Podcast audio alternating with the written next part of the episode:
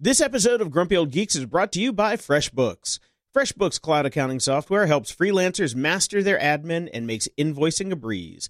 Go to freshbooks.com/grumpy and start your free 30-day trial with no credit card required. Tell them GOG sent you. Grumpy Old Geeks, a weekly talk show hosted by Brian Schulmeister and Jason DeFilippo, discussing the finer points of what went wrong on the internet and who's to blame. Welcome to Grumpy Old Geeks. I am Jason DeFilippo. And I'm Brian Schulmeister, covered in ash and soot. Oh, that's right. Your whole town is burning down, isn't it? Los Angeles is finally burning. Oh, fun. Fun times. It's not fun with a 15-month-old that has endless energy and cannot go outside because ash is falling out of the sky. So, good times. I know. I mean, I had the dog home for 2 days from daycare, and she was driving me crazy with the energy. So, I can only imagine with a child that you can't just give a bone to and say, shut up and lay down. No, it doesn't really work like that, sadly. Oh, well. Well, it does if you're a shitty parent. Oh, well, yeah, there's that. I want to cover something here at the top of the show. Mm-hmm. And we got an email in from Russ Clayton. He says, hey, guys, I listen to the show every week and want to support what you do. Your recommendation for 1Password and PIA VPN is well worth it. I got no geek. So I signed up to provide support through Patreon. But a couple days later, they tell me I'm going to have to pay them a fee each month to support you. Hell no! That's my grumpy. How can I provide support without you or I having to pay a stupid fee? Do you take checks? That's my old. Well, here's the thing. We always paid the fee. It was always taken from our cut. Yeah. So this is just a transference of responsibility for who gets to pay onto you. And the really obnoxious thing about this whole thing is nobody asked us. Nope. Patreon was doing so well. Yes. And there's a huge backlash about this right now from all of the creators because it's hard enough for us to get your money. And now they're saying it's stupid. Yeah, it's stupid. Really stupid. I think this might get reversed because, all the creators are kind of pissed off about this. Nobody asked any of us. It's just bad optics. I mean, it's the same amount of money coming out. We want it coming out of our side, not a stupid notice saying it's coming out of yours. That's stupid. Yeah. I mean, on a dollar a month, you know, they take their 5% plus the 35 cents plus another 2.9% for the credit card processing fee. Yep. So on a dollar donation, we get, you know, around 55 cents. Something like that. And that's fine. Yeah. We'll take that 55 cents. It's 55 cents we didn't have yesterday. Exactly. Unfortunately, we can't make donations, I believe, less than a dollar. So... we're going to look into it, and if this thing doesn't get reversed, what we'll do is we'll change our pledge numbers, so it'll come out of our side somehow. We'll figure it out. And in the meantime, if you know, you can always support us using the PayPal button over on GOG.show. There's still fees, obviously, but they do come out of our end. And you can do recurring payments via PayPal, as we've learned as well. So if you don't want to use Patreon because you're pissed off at them doing something pretty stupid, we'll take your money anyway. We can. Yeah, it's just the Patreon system's nice because we can send you funny things every now and again when we feel the urge. And we're trying to get better with that stuff. But it just gives us a better system to do it. That's why it's for us, it's worth it to pay that extra 5%. Yep. But you know what? Do it however you want to do it. It is the season of giving. And if you don't want to give us anything, at least tell a friend. Yes, please do. And speaking of money... Mm-hmm. I got a notice from the New York Times this week. Yes. That they are bumping up my subscription cost by like $3 a week. Yeah. Nah. So the problem with this email was I went and I looked at how much I was spending on the New York Times. I was spending a lot of money on the New York Times. It turns out I was spending about $22 a week. That's not insignificant. That's pretty pricey. Yeah. It's a lot of money. And guess what? I'm not doing anymore. Paying them $22 a week.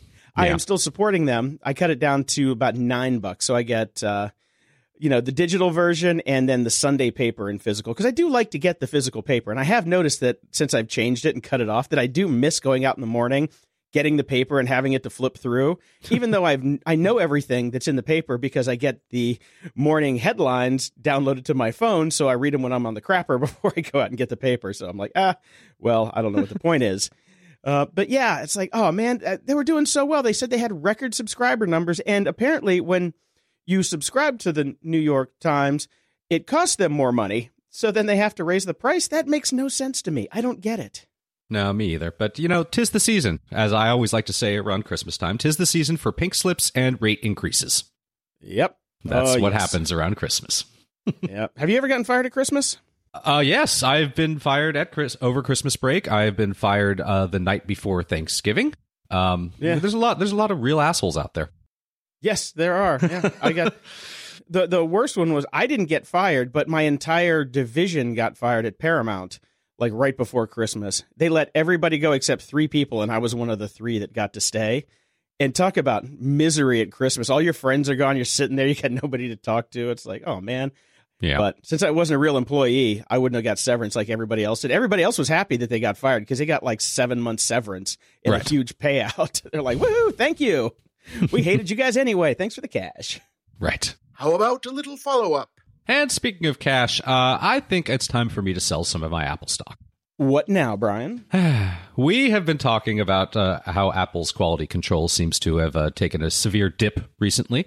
They've been gone straight in the shitter, you mean? They've been releasing software with horrible, horrible bugs in it. There's no quality control whatsoever. I'm losing it with iTunes. I can't. We all know iTunes sucks anyways, but like I was getting ready to go to pub trivia. I wanted to listen to a couple songs, plug my phone in, go over to iTunes, just drag a few specific songs over to my... Why, it's not going. Why is it not letting me copy anything? Why is it graying out? Why is it not doing anything? Google. Because there's no manual. Yeah.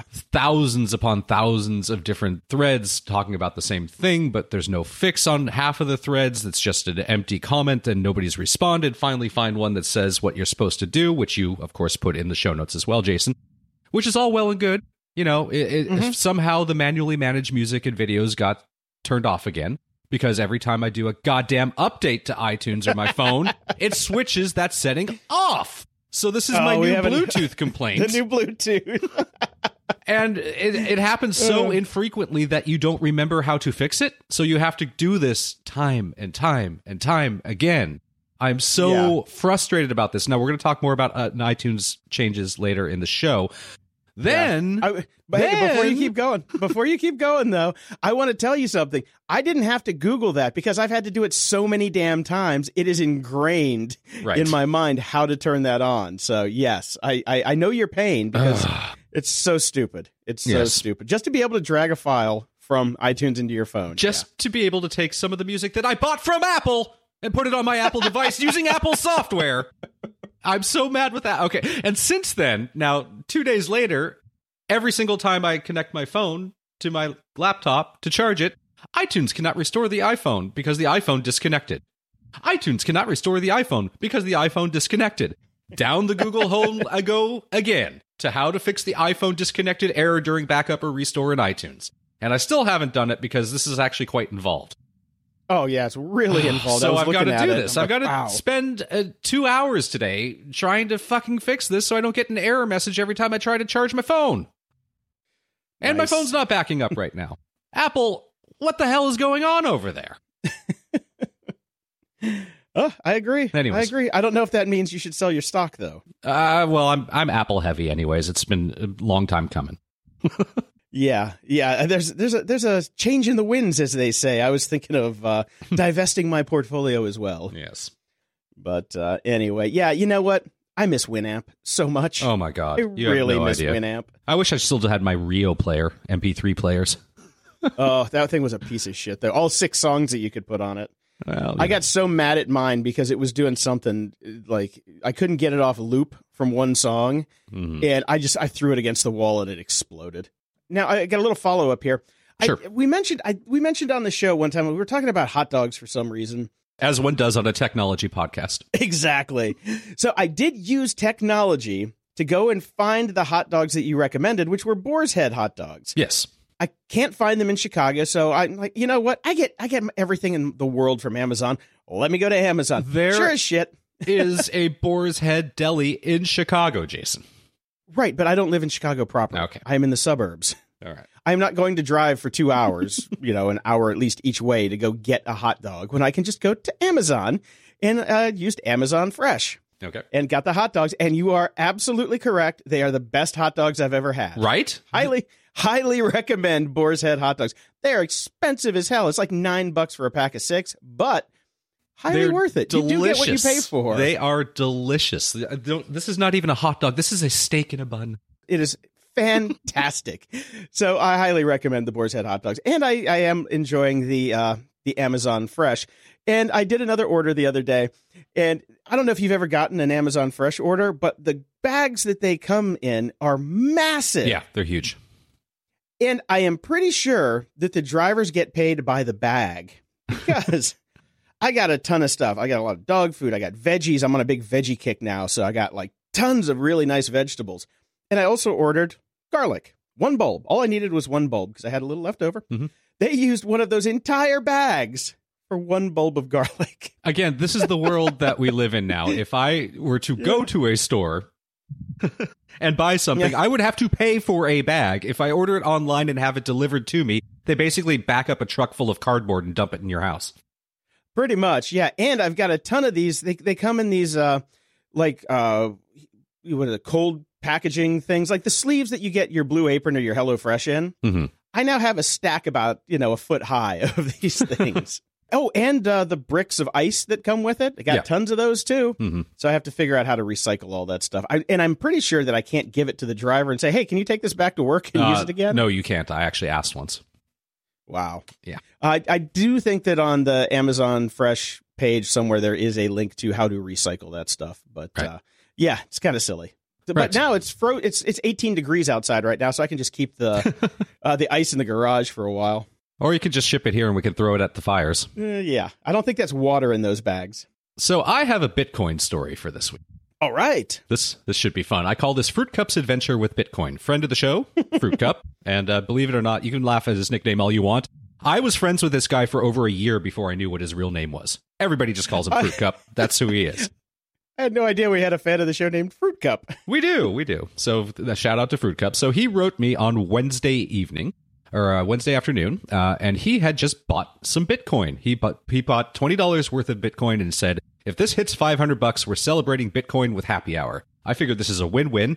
Either he loses all the money and I can laugh at him, or I'm going to be getting a free vodka soda, top shelf, and if he gets his money. So that's fantastic. I'm like, awesome, you go for it. And overnight, I thought about it a bit more, and I was like, maybe I should do this too. Why not throw $20 at it and go through the process, and at least I could talk about it on the show. The next morning, I asked him what he used. Oh, actually, hold on. Let me back up. Later that evening, he sent me a screenshot, and it was now worth, his $20 was now worth $435.62. This is what made me go, well, I'll throw $20 in. Exactly. And he says, well, that escalated quickly. And I said, well, you got $70 to go, and I'm getting a free cocktail. I asked him what he was using to buy it, because I haven't really done any of the research. And he signed up with Coinbase, which I quickly discovered, link in the show notes, that Coinbase is now the #1 iPhone app in the US because so many people are trying to get in on this Bitcoin thing. Yep. So I go to Coinbase.com and I try to register. And this is Thursday morning. And Jason, you and I have built countless registration systems. Oh, thousands. I mean, I have built hundreds at least. You know what those hundreds and thousands of registration systems that you and I built do that Coinbase's doesn't? I fear to ask. What is it? Work. Yes. Everyone that we built has worked. I got an error message when I tried to sign up for Coinbase, which made me go, am I really going to put my money into a company that can't even build a working registration system? And B, I was like, God damn it, I've got to go do some errands now. So I'm out and about. I figure I'll either get the email saying that I did actually register, or I'll have to go back and register again, whatever. Go out and about running some errands, and Fruit Cup writes me. Oh boy. I was driving into work, so I couldn't sell. The price is now crashing, and Coinbase has completely suspended all Bitcoin trading. And this is probably why I couldn't sign in, because they probably just shut down their whole system. This is not how financial markets are supposed to work, people. So I was like, hope you got your money back. And he eventually was able to log in a little bit later, and he cashed out at $496. $4 shy of me being able to get a damn beverage. But, it's still, I may give this a go, but it's just warning sign after warning sign after warning sign. Do not get involved with this stuff. But I did find a video that perfectly sums up so many people I know that have gotten into Bitcoin. It's called Buys Bitcoin from the Corporate Bro on YouTube. It's 30 seconds long. It is to a T. Everybody I know that's gotten Bitcoin. So highly recommend checking that out. It'll be in the show notes. Very funny. And one of the, the news is everywhere. The stories are everywhere. It's breaking everywhere. We're not covering it on the show. We're going to continue not covering it on the show. But Recode just had an article saying nearly 80% of female tech founders have experienced sexual harassment at work or know someone who has. We can't keep up with these stories. There's too damn many of them. I don't understand what the problem is in tech and media companies. You don't stick your dick in people's faces, people. Figuratively, literally, and we're just not going to report on it. It's just everywhere. So, but corporate bros, it's not that hard not to harass someone. Thus ends the longest intro and follow-up that we've ever had. Let's get to the news. In the news...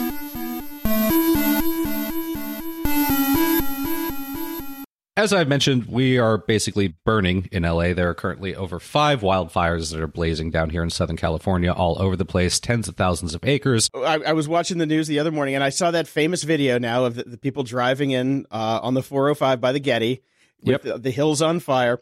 And I sent it to a friend of the show, Robert Fogarty, who does our VO stuff. And he had the best line. He's like, "One simply takes the 405 into Mordor." I thought was genius, because it really does look like Mordor over there with everything going on. Yeah, it's pretty crazy. But, what's happening is the LA Times has reported that the LAPD is advising drivers not to use navigation apps, specifically Waze, because it's the big one that everybody kind of uses, because it's instructing users to drive towards streets in areas that are on fire because they're less crowded at the moment. Yep. Oh, look, there's no traffic on this street because it is burning. So this does show a problem with these technologies. And it's an interesting article over Slate that is basically stating, can you trust technology you use for everyday navigation in the event of a major emergency? What we're finding out is no, you cannot. Could have told you that a long time ago. That's why you keep a map and a compass in the back of your truck. You keep a map and a compass and you listen to the radio. Because the radio news will tell you what's going on. Now, this just in, Waze to be rebranded as Blaze. Okay, that was pretty good. I'll give you a beer for that one. Thank you. All right. Moving along, we are now in the voice wars. This week, Google moved to block users of Amazon's Fire TV and Echoes from watching YouTube. So here we go. The old battles are starting again. Now, everybody is so used to this free and open internet, net neutrality, people. This is what we're going to get. It's all going to be battles. It's all going to be dominance. It's all going to be devices are going to stop playing well with each other. All of this has happened before. I mean, Mac and PCs used to be diametrically opposed. Nothing crossed over. Then everything started to, and it was a better world. But now we're going back. So Google, Amazon, fix your shit. Don't go down this path. That's well, you know what you know what this is all about, right? It's about dominance.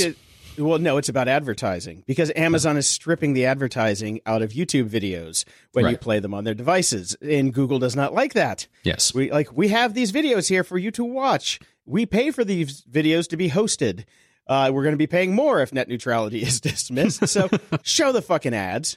And Amazon's like, nah, we're just going to play them like we want. So Google says, well, guess what? No. So you got to play, Yeah, this is billionaires bickering, but it's like Amazon should play by the TOS that Google has provided, and that just makes sense. That's just it's not just common sense; it's common courtesy. I agree. Like, if you want our videos, you should abide by the rules. If I'm trying to show my 15-year-old son a Sesame Street video on my Echo show, he should get the wildly inappropriate for children ads before it. But you know what? We didn't put this one in the show. This actually was in my notes, but I forgot. Google is hiring, or YouTube, not Google, is hiring 10,000 people, more people apparently, to start scrubbing through those videos and ads to get them taken out. Good. So at least they're being proactive, and they're creating jobs. Make America great again. That's right. Oh, I'm sorry. Everybody's going to be based in the Philippines. What am I talking about? Make the Philippines great again. That's my new hat. Slate also had this really great article about all the purchases that Facebook has made this year, or at least basically just stealing ideas or buying companies to keep up with anybody that is out there with anything innovative. I love just reading through this. It's you know, all the different vectors that they're trying to take over now. Fundraising, trying to take that away from Kickstarter. Local stuff, trying to take it away from Yelp. I like the fact that they list Foursquare here because nobody uses Foursquare anymore. That's pretty damn funny. Thing. Yeah, they're trying to do marketplaces like Craigslist. They're trying to do work histories like LinkedIn. Obviously, they're doing stories like Snapchat. They're trying to do their own TV stuff to kind of, you know, take away from Netflix or Hulu or Amazon. And they've got their workplace program now that is exactly like Slack. It's amazing when you realize that this company, Facebook, has just so much money that if they see anybody doing well with anything, they just copy it and redo it themselves. And they're doing it all poorly. Yes, that's the thing. None of these have caught on. So yeah. I'm like, hey, you know what? Buy up some of these companies, spread the wealth around, make a couple more millionaire douchebags out there that we get to make fun of on the show. Perfect for us. But yeah, they're failing on all of them. Like you said last week, Facebook Marketplace is a shit show. I cannot find anything. There are people selling like Nutrisystem supplements out of their garage in my neighborhood, and lipstick and makeup that got sucked in these MLM scams. And I'm just like, oh, you poor bastard. But now I know where you live, so I can just go break into your garage and steal the product if I want because you're stupid. Anyway. That took a dark turn. Well, anyway. I think it's funny that people think that Facebook taking other people's properties and making it their own is something new, because Facebook at its core is other people's ideas. Yes. I mean, I don't even care about the Winklevoss twins. They're just Jocko idiots. Facebook itself is just a social network that was around before Facebook. Yep. I'm sorry. There was LiveJournal. There was MySpace. There was GeoCities. There was tons of social networks out there long before Facebook. Facebook just came along and made a better mousetrap, which is also arguable because I fucking hate Facebook. Yep, but you're on it, so it worked. Yeah, but I delete everything every month. Thank you for that. That's true. Well, Facebook is going to bring out one thing that I'm sure will do well because it started with it and it did well. Poke is coming back. Oh, that's just what we need in this day and age of Me Too. Let everybody poke everybody else. Apparently, in the UK and South America, they are testing out a greetings feature that will let users send digital salutations in the form of a wave, high five, wink, hug, or a poke. So Poke is coming back. Actually, Poke was buried in the system for a long time. It was still there. You could still find it. It did seem to go away recently. Speaking of that, I mean, Facebook, I don't know what's going on with their UI right now, but it's broken almost all the time for me. Like, I can't scroll, and there's all these weird things, and I no longer get the, like, running list of what people are doing, like you would see if somebody commented on something. All of that's gone for me. I guess it's just gone. So, well, there's two things here. One, you're running FB Purity, so they might need to update. I've taken it off. You update. Oh, you have? Okay. Yeah. The other thing here is, I talked about this on the show a couple of weeks ago. My friend had that same problem. Like, she couldn't get past the first ad. And she's not running an ad blocker, but it would just crap out on the first ad. I think it's been fixed for her since then, or she just quit it, which is also possible, and just went to Snapchat. But they're breaking all over the place for a lot of people, and nobody can figure out why. And of course, no tech support. Yeah. But now not. I think if Facebook has all this money and they're doing all of this stuff, they need to get Christian Slater to come back in and do a greetings and salutations from Heathers, which is what's played every time you click that button. Come on. That would be awesome. That would be awesome. And if the Facebook Purity guy is listening, please build that into the system, because that would be awesome. I agree. Copyright be damned. Speaking of copyright be damned, guess what might be coming back? Vine. Oh, no. Seriously?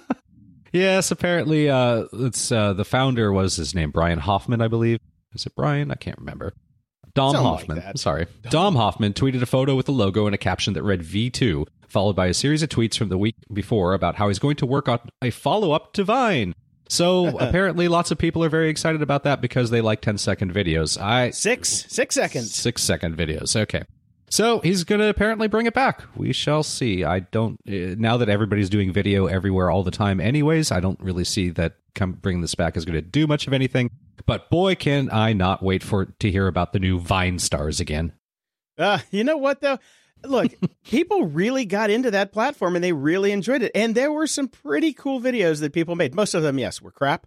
But, you know, I think the real cool thing about it is, like, you know, the stop motion aspect where you could, you know, just...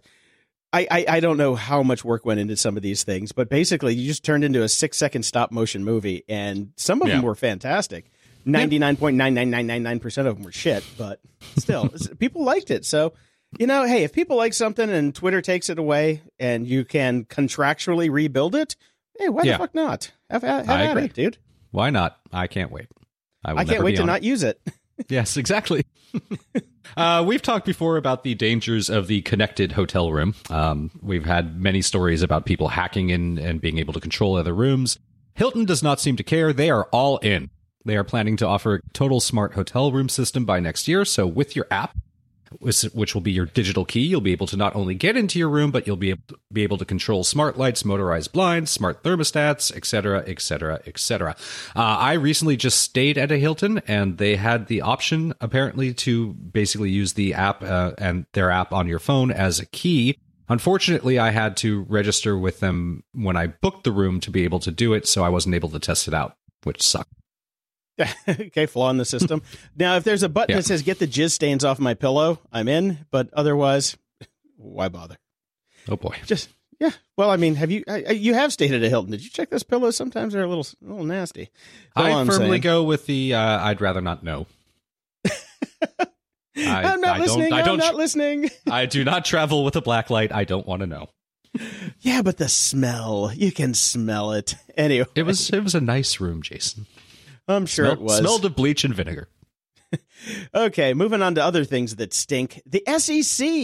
Yes, the Securities and Exchange Commission halted an ICO scam, ICO being initial coin offering, from Dominic LaCroix and his company Plex Corp up in Quebecois. And I did not know that they have a cyber unit now. Good. Well, makes sense. I sent this around to a bunch of my friends who are in the Bitcoin world. Mm-hmm. And unanimously, everybody said it's about fucking time. And they were very happy about this. These people want regulation. So now you're going to start getting at least some policing of the scammers out there. So I thought that's pretty cool. And they're putting out alerts and stuff like that. So I've got a link to one about public companies making ICO-related claims, because these guys were saying that they were, you know, an initial investment would yield 1,354% in profit, which is very specific, I got to say, in less than 29 days, which you can't do. So you can't guarantee profit. It's illegal to say that. Yes. Anyway, so check these guys out, investor.gov, and we've got the link in the show notes about what's going on there. Now, let's talk about AI, your favorite thing in the world. Real AI or machine learning or tree-based decision making? Well, this, I think, it can be qualified as real AI. We're talking about AlphaZero. This is the spawn of DeepMind, and the new program that they have is kind of scary. Mm-hmm. This thing, what it does is it teaches itself. That's why I think you can call it an AI, because it doesn't. You tell it the rules. Like in this case, chess and a couple other games. And once it knows the rules, then it just plays against itself. Right. Finding out how to play, how to win. And in a couple hours, this thing became like the best chess program in the world. So unfortunately, the software out there that is the best chess program in the world has now been beaten by this. So I guess we'll be able to have an app from AlphaZero soon to be able to get beaten at chess. Great. I think this is just fascinating, though. It's using what they're calling reinforcement learning, where it does play with itself, tries to beat itself. And what was I watching? You know what I was watching last night? Battlestar Galactica, which we'll get to shortly. And I was thinking, man, if they could just rerun simulations of these battles over and over again, this thing is going to be a scary piece of military software at some point. It really is. Yep. And that's what got me thinking about it. I'm like, this is very frightening. We are getting to the Whopper. We are getting very close to the Whopper from War Games. Another thing we'll be talking about shortly. But the other problem I had with this is the next article I found was AI is now so complex, its creators can't trust why it makes decisions. Yeah, we covered a similar story about this earlier. Yep, we sure did. But they just had this AI, what do you call it? Like a summit or a conference. And And what I love is there's a quote here, and I'll tell you who it's from when I'm done. We don't want to accept arbitrary decisions by entities, people, or AIs that we don't understand. In order for machine learning models to be accepted by society, we're going to need to know why they're making the decisions they're making. Mm-hmm. This comes from Jason Yosinski. Yosinski. Yep. Ah, yes, Yosinski. From Uber. So, I'm sorry, we don't have the people who are making the super chess learning. We have the guys who are going to figure out how to get a ride drunk at 3 a.m. that are at the forefront of AI right now. It's kind of scary. That's all I'm saying. It is. I still think that some of it might just be a version of the bullshit generator where they just make shit up and throw it at you. But who knows? I tend to agree with you there. This episode of Grumpy Old Geeks is sponsored in part by FreshBooks. The internet has enabled more people to become self-employed professionals and small business owners. More connected and mobile, more autonomous, and working in new jobs that could have not been imagined just a few years ago. Only 5 to 10 years ago, working for yourself was considered taboo and looked down upon. Today, 1 in 3 Americans is self-employed. With the growth of the internet, there's never been more opportunities for the self-employed. Trust me, I know. And if you've listened to this show before, you know that we're a couple of old hounds at this whole working for yourself racket. To meet this need, FreshBooks is excited to announce the launch of an all-new version of their cloud accounting software. FreshBooks has been redesigned from the ground up and custom-built for exactly the way you work. Get ready for the simplest way to be more productive, organized, and most importantly, get paid quickly. The all-new FreshBooks is not only ridiculously easy to use, it's also packed full of powerful features. Create and send professional-looking invoices in less than 30 seconds. Set up online payments with just a couple of clicks and get paid up to 4 days faster. See when your client has seen your invoice and put an end to the guessing games. I use FreshBooks every day because we're not just taking their money to shill their product. I'm a user and a very satisfied one. FreshBooks is offering a 30-day unrestricted free trial to Grumpy Old Geeks listeners. To claim it, just go to freshbooks.com/grumpy and enter Grumpy Old Geeks in the How Did You Hear About Us section. Being a freelancer and business owner is hard enough. Let FreshBooks help. That's freshbooks.com/grumpy and enter Grumpy Old Geeks in the How Did You Hear About Us section. Ups and doodads. Now, Brian, you talked about your specific Apple issues earlier, and I had one that was driving me crazy because I have set up a new editing station in my office. And I've got a laptop with 2 monitors attached, but I didn't want 3 monitors. I wanted one of the monitors to mirror the laptop, right? Seems simple. Right. I did this on accident a long time ago, and I didn't know how I did it because it worked in my office before. And I'm like, how did you? Because there's no way to do it because there's no documentation anymore. I found an article that tells you how to do it. And all you have to do is if you're ever doing a 3-monitor setup and you want to mirror certain monitors on other monitors, just hit the Alt key in Mac OS in the display, drag one onto another, boom, you're done. So somebody out there is going to thank me for that at some point in the near future.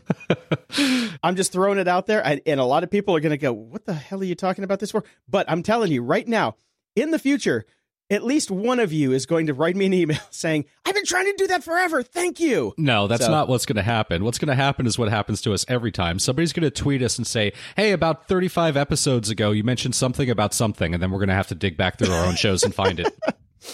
Yeah. We do kind of have some lazy listeners out there, don't we? There is a search function at the top right of grumpyoldgeeks.com that you can search the show notes on. I'm just saying. Now, talking about war games again. There was a game like 2 years ago called Her Story. I don't know. Yeah. You're not a gamer, so you've never heard of this game, obviously.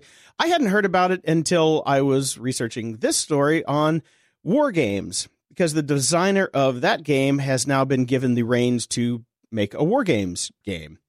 And Her Story, you can get on Steam for like $6. And I'm going to check it out because it's a full motion video game where like there's 7 interviews with this woman, but they were broken apart and corrupted. So you have to like search terms, build out the story. It's really crazy, but it looks really fun. So this guy who did that game, which won a ton of awards, is now doing a War Games game.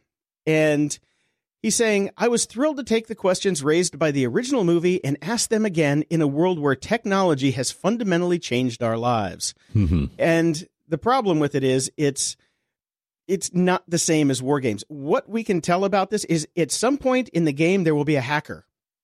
That's about it. That seems to be the only relation to the original War Games. We'll have to wait for the game to come out, which is set for early 2018. But this was making the rounds, so I'm going to keep my eye on it. And if anybody else gets this before I do or gets a preview of it, let us know, because I definitely want to try this one out. But yeah, this seems like we could have a Mr. Robot problem on our hand with it, where it's just Fight Club with computers. We'll see.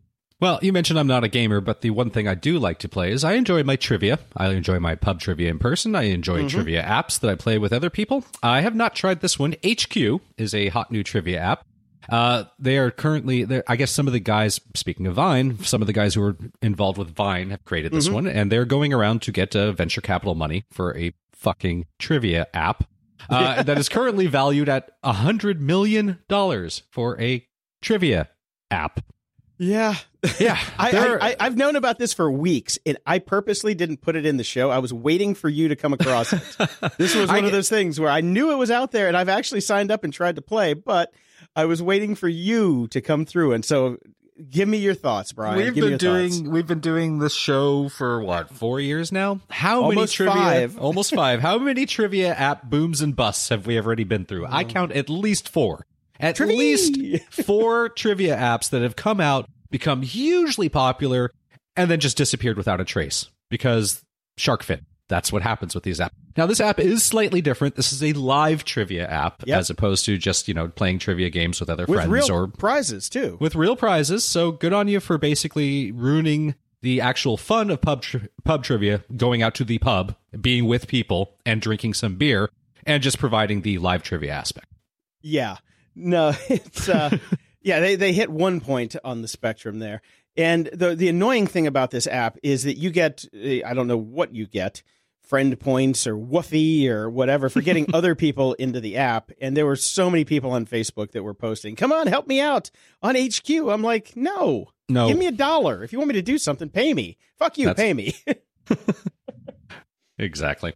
Now, somebody over at Slate has been listening to our podcast, and I thought I put this in for you, Jason, because I thought you'd definitely appreciate it. Apple has ruined its podcast app. So basically, this guy just listened to us complain about the podcast app and typed it all up. Yeah, this is pretty much it. It's funny because I had another article in here that says Apple buys podcast search startup Pop-Up Archive. And they do what they do is like machine transcripts of podcasts. So then you can search their archive to find shows that are relevant to your interests. Two problems there is, machine transcripts generally tend to suck. Yep. If anybody who's ever used Trint will know that. And nobody really cares that much. I've got a project for next year that will be kind of helpful, hopefully addressing some of this stuff. But at the end of my research on the podcast search app that Apple bought, I'm like, why would you just buy fucking Overcast and make it the default podcast app? Marco Arment is rich already, but he can be richer, and I will applaud his richness. Or pull a Facebook, steal it feature by feature. Yep. Be my guest. But that's basically what this shit. That's what the Slate article gets into as well. He starts talking about Overcast and how it's so much better. Yeah, just fix it, Apple. You really screwed the pooch on this one, especially if you're trying to provide stats and help with monetization of podcasts. You just drove thousands of people, hundreds of thousands, nay, millions of people away from podcasts because your player is so bad. Yeah, it's terrible. And we trust me, at my other jobs, I've been feeling the fallout from this. People are just dropping in droves because it is so bad. And the crappy part about this is like, probably soon. They said by the end of the year, but they're liars, that we're going to get stats from the podcast app as podcasters. And it is nowhere to be seen yet. So, because the problem now is it's just nobody's using the podcast app. Everybody is bailing. So, way to go, Apple. Thank you. Thanks. They're just about as good as Libsyn on fucking things up and not apologizing or doing anything about it. Okay, thus endeth that rant. Right. So, we're coming up on Christmas here. So, I thought I'd put together a quick shopping guide. Okay. Of cool things that you can get at the last minute that are Grumpy Old Geeks, well, at least this Grumpy Old Geek approved. I went to my Amazon orders page, and I have made 247 orders so far in 2017 from Amazon. A lot of them were things like vitamins and dog toys and stuff like that. But I want to break down the top things that I think that everybody would love. If you live in a cold climate, I found the Zippo rechargeable hand warmer, the 6-hour version, not the 2-hour version. What this basically is a lithium ion battery, kind of wired like a bomb in your hand. You press the button, you set the temperature, and it just heats up. I don't think you can carry this on a plane. I wouldn't recommend it. I would recommend not carrying it on a plane. But the other day, it was about 4 degrees with wind chill, and I took it out with me on the walk with the dog, and it is amazing. It is an amazing piece of technology. And here's the upside. Here's the tech tie-in, because you're like, what's a hand warmer got to do with anything? It'll also charge your phone. That's right. Well, I already have a suitcase that does that. That's true. That's true, but your suitcase isn't going to warm your hands. No, that's true. I just, quick question here. Is every single one of your reviews going to be that long? Because you have like 45,000 things in here. Nope. Because I'm going to go take a nap. Nope. That's the new thing. Everything else I've talked about on the show. So this is going to be quick. So the Zippo rechargeable hand warmer is $37.90. Highly recommended. Other thing I got was a Rode VideoMic Pro, the new one this year. Mm-hmm. Chalks in at $218.82, but if you have a small pocket camera that has a microphone input and you do like taking videos like you with the kid, highly recommended. Much better than the onboard mics. Cool. Next up, Lighting Sciences Goodnight LED household light bulbs. Basically, they're expensive light bulbs, but they take out all the blue light. I have these all around my house. I sleep like a baby now. They're expensive. They're $16 a piece, but cheaper than a Hue. All I'm saying. And no Ukrainian is going to hack my light bulb. Next up, since it is cold, they had to name it this, the Nikola Unisex Barbarian Knit Beanie Octopus. Basically, this is my Cthulhu knit hat. Yes. Also, would not recommend wearing this on a plane. I actually would. I think that would be pretty funny. Definitely don't wear it into a bank. Although around here, you can. In the winter, if you walk in wearing this in the middle of winter, people are just like, yeah, it's cold outside. Come on, man. My other one is the Knuckle Duster Blood Splattered Mug. This is I've had this mug for over 10 years. It's by Thabto, which is a company in the UK. They don't make a non-blood splattered version that is good anymore, but it's $20. It is a massive coffee cup. It's twice the size of your regular one. Highly recommended, especially for the zombie fan in your life. If people are still watching. How did Dexter miss out on this marketing opportunity? I don't know. Back when it was on the air. I know I had one of these while I was watching Dexter. So it's a great mug. Honestly, it is my favorite mug. If you're a writer, because Brian likes to write in his journals, the Muji Gel Ink Ballpoint Pen, the 0.38 millimeter black version, is the best pen in the world. You can get 10 of them for $11. I got one right in front of me. Good. Do you agree? I agree. It's my favorite pen in the world, and I love it. It comes in a 10-pack, but I've got a Muji just down the street, so I can always just go grab more. Oh, you bastard. I miss having a Muji down the street. And if you're going to use your Muji pen, I recommend the Field Notes Stenopad. It is $10 for an 80-page Stenopad, which is pricey as hell. Whoa. Yeah, exactly. I'm not sure I'd recommend that. There's a caveat here. Yes, ouch. It is a really... The paper is like archival quality thick. It's just really satisfying to write in that Field Notes Stenopad. That's all I'm saying. Dude, This is, I mean, most of my notebooks, I get like $4 for 20 of them at, Office Depot. I get reporters' notebooks. But when I keep the Steno notebook on my desk for writing down important things, and it just feels really good to write in. So yeah, $10, 80 pages.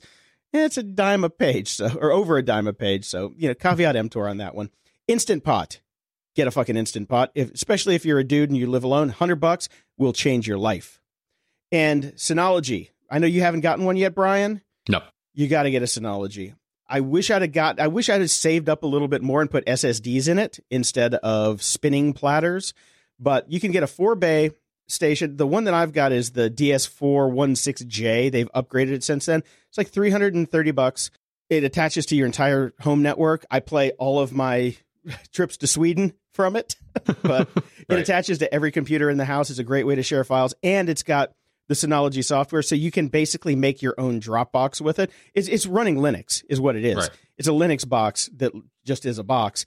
So you can share things with friends and family. Like if you have a photo album that you just want to send to somebody, but you don't want to upload it to Dropbox, create a link in your Synology, send it to them. They can come to your house, download it. Boom. Bob's your uncle.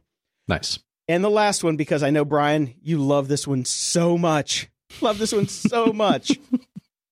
The Elite Cuisine, EGC 007, Maximatic Egg Poacher and Egg Cooker with 7 egg capacity, comma, white. $19.33. This, too, will change your life. Yeah, no. Okay, there's my holiday gift giving guide. So if you nice, I should probably do this. Maybe I will go through my Amazon thing for next week because okay. I'm sure I have some suggestions. It's very smart of you, Jason. Well, thank you very much. Media Candy. Amazon Prime Video is finally on the Apple TV. Woohoo! Yeah, they're playing along. No, it's very nice. I installed it last night. Oh my God. Yeah. And I have had such a problem with the Roku TV app for Amazon Prime. You cannot fast forward or rewind. You cannot, period. That's useless. So I switched over to the Apple TV version. Works just like every other Apple TV app.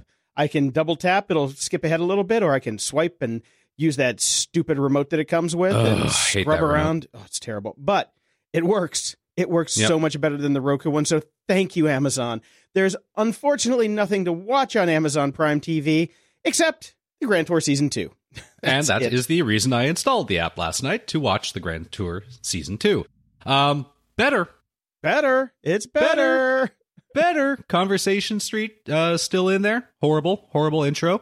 But the thing about it is, it's just the intro. The rest of the conversation is just the news segment that they always used to do on Top Gear. So which is fine. And they brought back the celebrities. They're not the stupid thing that they were doing.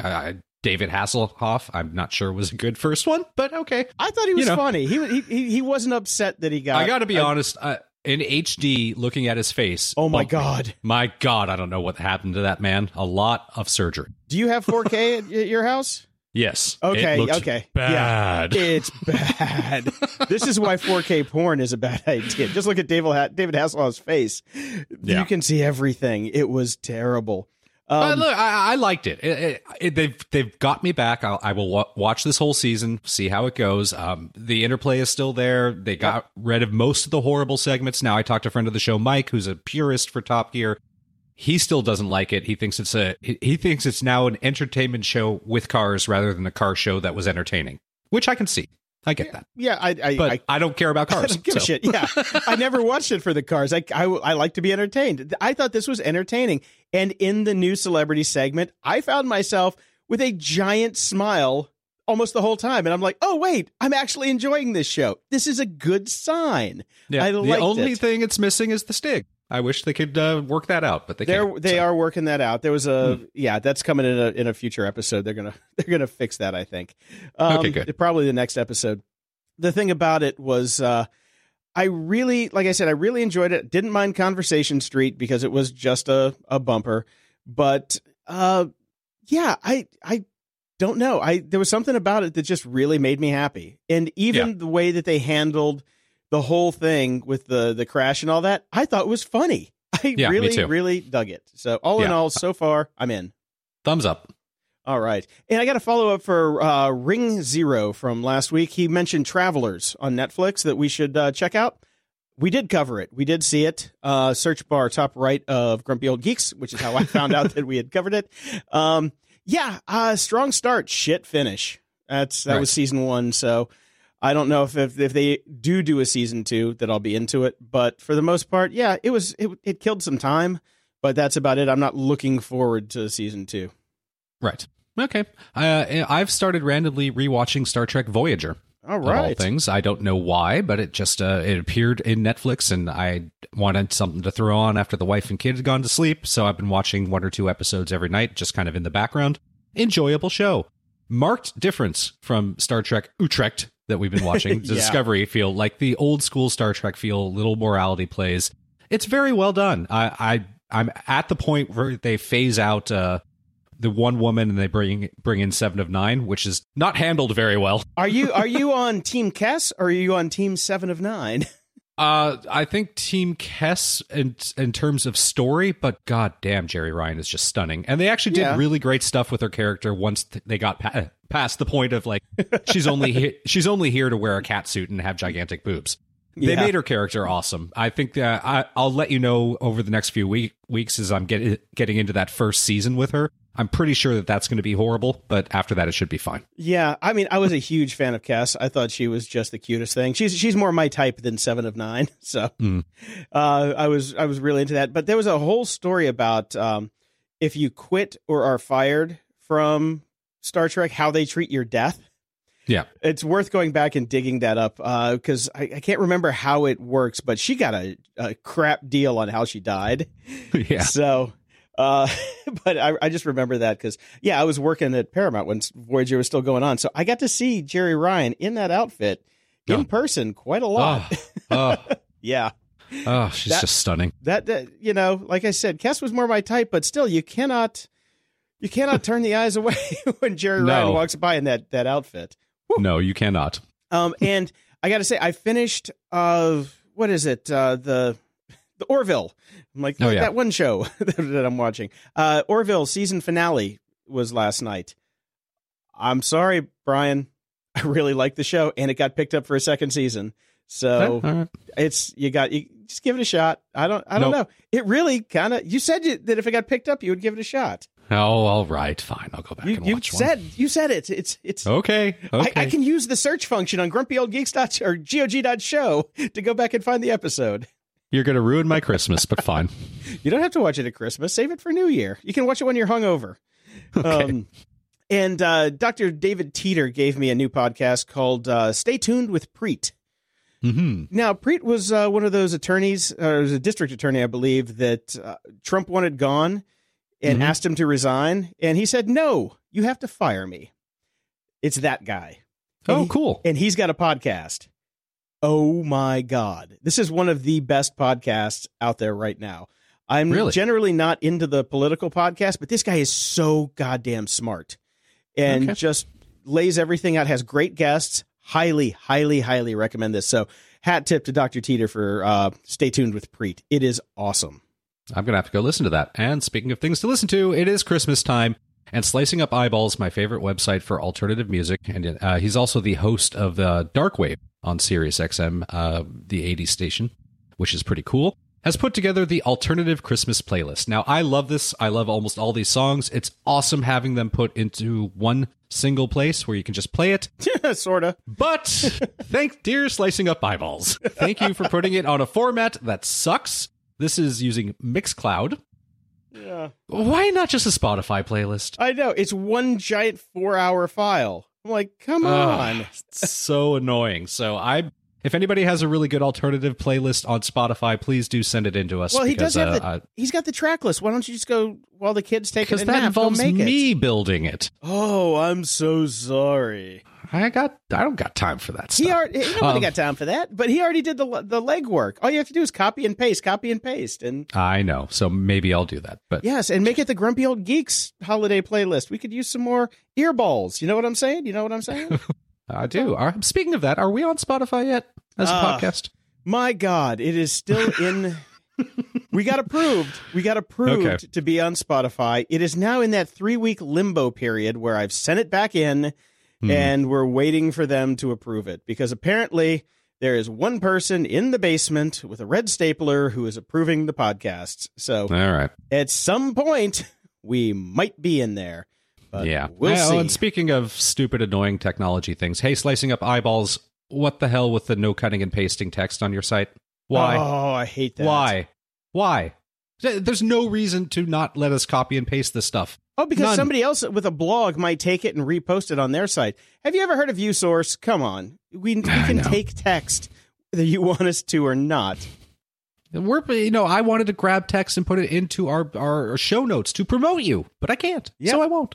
No, and nowadays the clever thing that people are doing is when you select and then copy, it uses JavaScript to add more stuff into your clipboard that says, isn't that great? For more, go here. I'm like, I know I got it from there. I don't need the fucking link. Stop it. Oh, people are too clever for their own good. Mm-hmm. Well, Brian, it's that time again. Yes. Battlestar Galactica. Oh, God. Really? I'm not ready for that again. Well, it's not coming back. I am doing what you did with Voyager. I am starting from the beginning. All right. And going back through it because it's been a long time. Been a long, lonely. Yeah. So I am a week in. I've watched 25 episodes.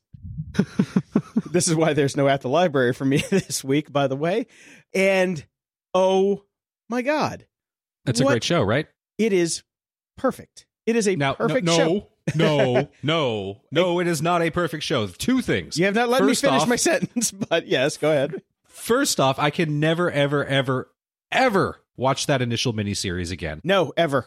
Because it's horrible. It's slow. It's deadly. It is the hardest thing. It is like the Gunslinger book one for the Dark Tower series. Yeah. You're trying to get people to watch the show or read those books, and you have to put them through the misery of the first book or that first miniseries. It is horrible. Here's the thing. When the miniseries first came out, it was a breath of fresh air because it was like, we got Battlestar Galactica back. They look like us. Oh, how cool.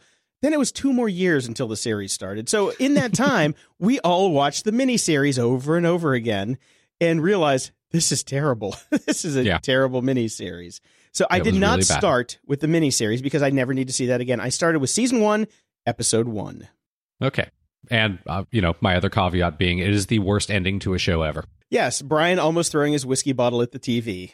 I'm just going to state again, the opening crawl of every single episode is the Cylons have a plan. The last episode is, nope, no plan. Well, they had a partial plan. No, they didn't. Okay. Now, the one thing that does piss me off about this entire series is there's 47,000 humans left alive in the universe, right? Why do we give a shit what the press thinks? That was always a problem. That's a problem I had. It's like you have this little packet of humanity, and then you have this other side where everybody thinks the status quo is normal, where you have the press that are grilling the president saying, what are we doing? What are we doing? I'm wearing my suit. Here's a recorder that looks funky that I got at Bed Bath & Beyond. It is a terrible, terrible trope in the entire series, and I hated it so much back then, and I hate it now. But beyond that, the thing about the show that gets me, stories are great.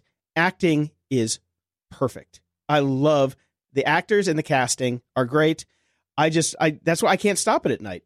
I cannot stop it. Once you start, you cannot stop. Right. So I do have, for people who want to get into this, if you haven't seen it or want to see it again, there is over at thunderpeel2001.blogspot.com. Great name, Thunderpeel. They have the Battlestar Galactica viewing order with no spoilers, and it tells you exactly what order to watch them in and how it came out, because in a lot of the seasons, there were transitions with web-only miniseries.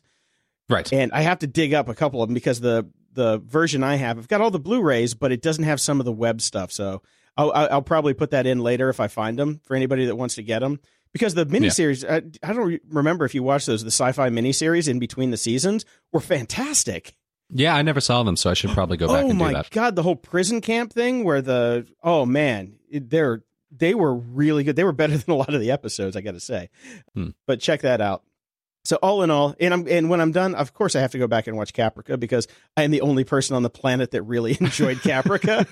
Yeah, I never even finished that. I finished it and I thought it was great. I really, really enjoyed Caprica, but like I said, I know I'm the only person that ever enjoyed Caprica.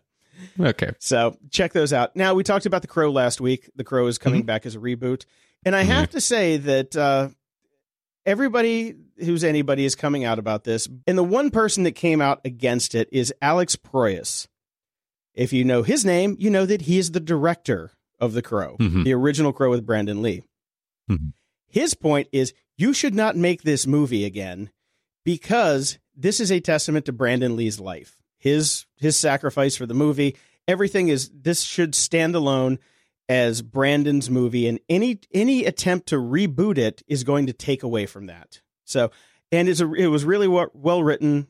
He made a big Facebook post about it. Links in the show notes, gog.show/238. Highly recommend you read it. If you are a fan of The Old Crow, like I am, I'm a huge super fan of that movie. Go read it. It'll probably bring a tear up out your eye, but it's I'm with him. I don't think they should reboot this movie ever. I agree. Yep. Something else that's coming out, though, that will probably make you cry is Black Mirror Season 4 has a release date, and it's December 29th. Just, you know, a holiday cheer. It's in that valley between, hey, Christmas is over. Thank you. We can take the decorations down. Now let's try and not slit our wrists before we hit New Year's. Yeah. We both had a problem last year watching it, but that was based on different world issues. We'll see how it goes this year. So I'm looking forward to it because, yeah, just what I need. More fucking sadness in my life. More sadness. Well, this video has gone incredibly viral, and even though there's kind of a sad thing behind it, I just find it beautiful and funny, and I've watched it about 7,000 times. This is Trump versus Talking Heads by Swede Mason. It's Once in a Lifetime by the Talking Heads, completely done with Trump, and it is a work of staggering genius. This is why we invented the internet in the first place. Yes. So people could do things like this. If you have not seen it yet, it's not political. Well, I mean, it is, obviously, but you'll be fine. Trump snowflakes can go watch this and enjoy it. You will not melt, you little snowflakes, by watching this. I thought it was, you told me to go watch it last night, but I was in the middle of a Battlestar Galactica binge, so I could not get off the couch to go behind and watch it. But I watched it this morning, and it is definitely genius. Yes. And since you had a video in, I had to throw my video in that I found this week, and it's The Police's Roxanne. But every time they say the word Roxanne in the song gets 5% faster. And yeah, by the end, you're cracking up because it's pretty funny. I got to say it's. And I thought about, I thought about you, Brian, when I was watching this going, this is probably what he thinks it sounds like when I listen to podcasts. That's exactly what I was going to say. I bet you like the faster version of the song because this is how you enjoy your podcasts. Yeah, kind of, actually. Yeah. OK. Security. Ha! We're back this week with Dave Bittner. How you doing, Dave? I'm doing fine. That's quite an introduction. It's nice to be back.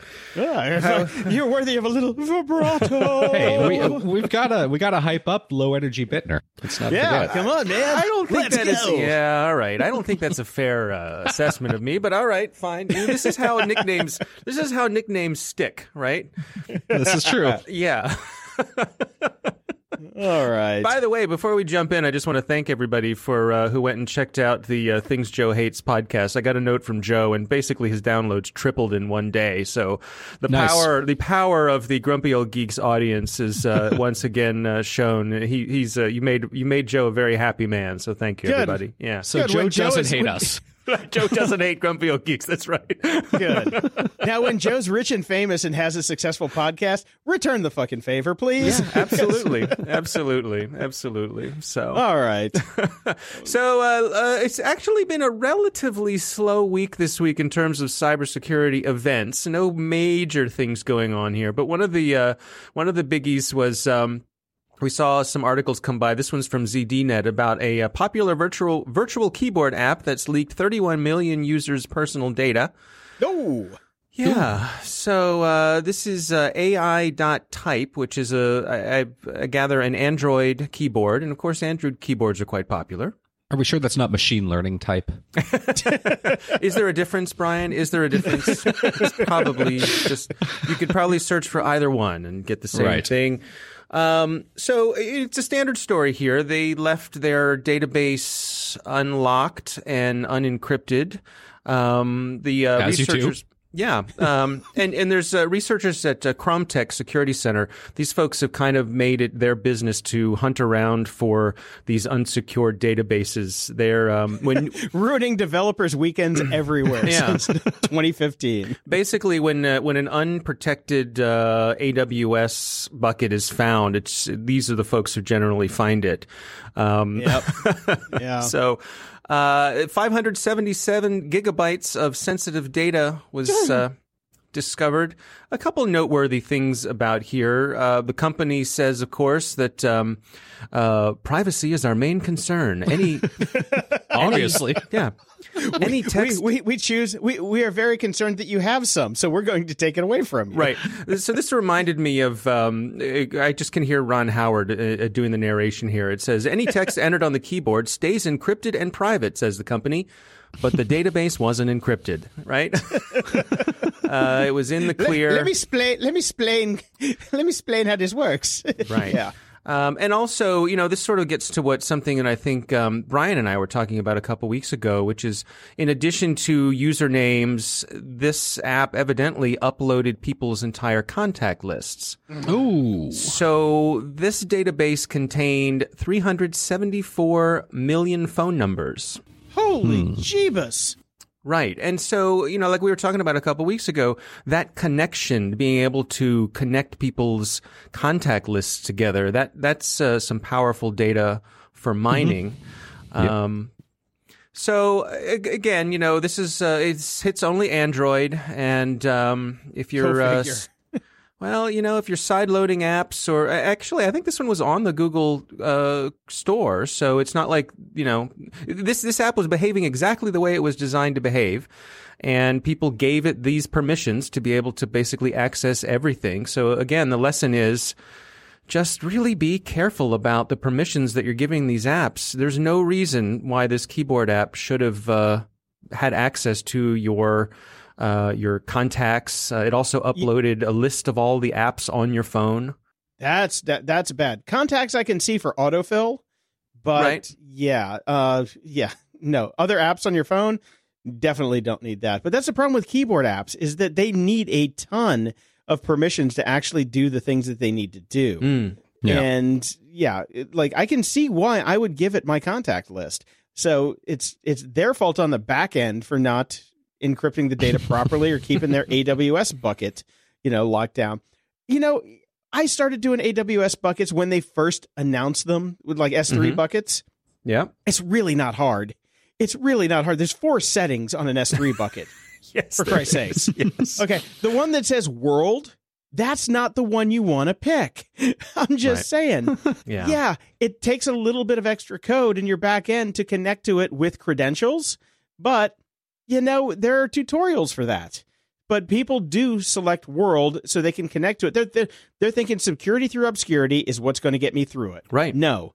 There are naming conventions that you can basically run a script against to get to every AWS bucket or S3 bucket that's out there. It's easy. Yeah, it's a great point that the days of security by obscurity are over at every single level. It doesn't matter what it is. There's no such thing as security by obscurity anymore. So if you're relying on that, change your ways. It doesn't work. Or change it to Blaze, because Waze is dead. All right. Sorry, you missed that one earlier. I guess I did. Well, let's talk about Facebook, a company well known for their security and privacy. Mm-hmm. Yeah.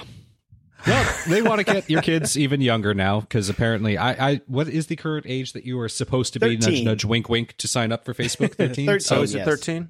Yes. COPPA, C-O-P-P-A, yes. The Child Online Privacy Protection Act requires that children be over 13 to do anything online.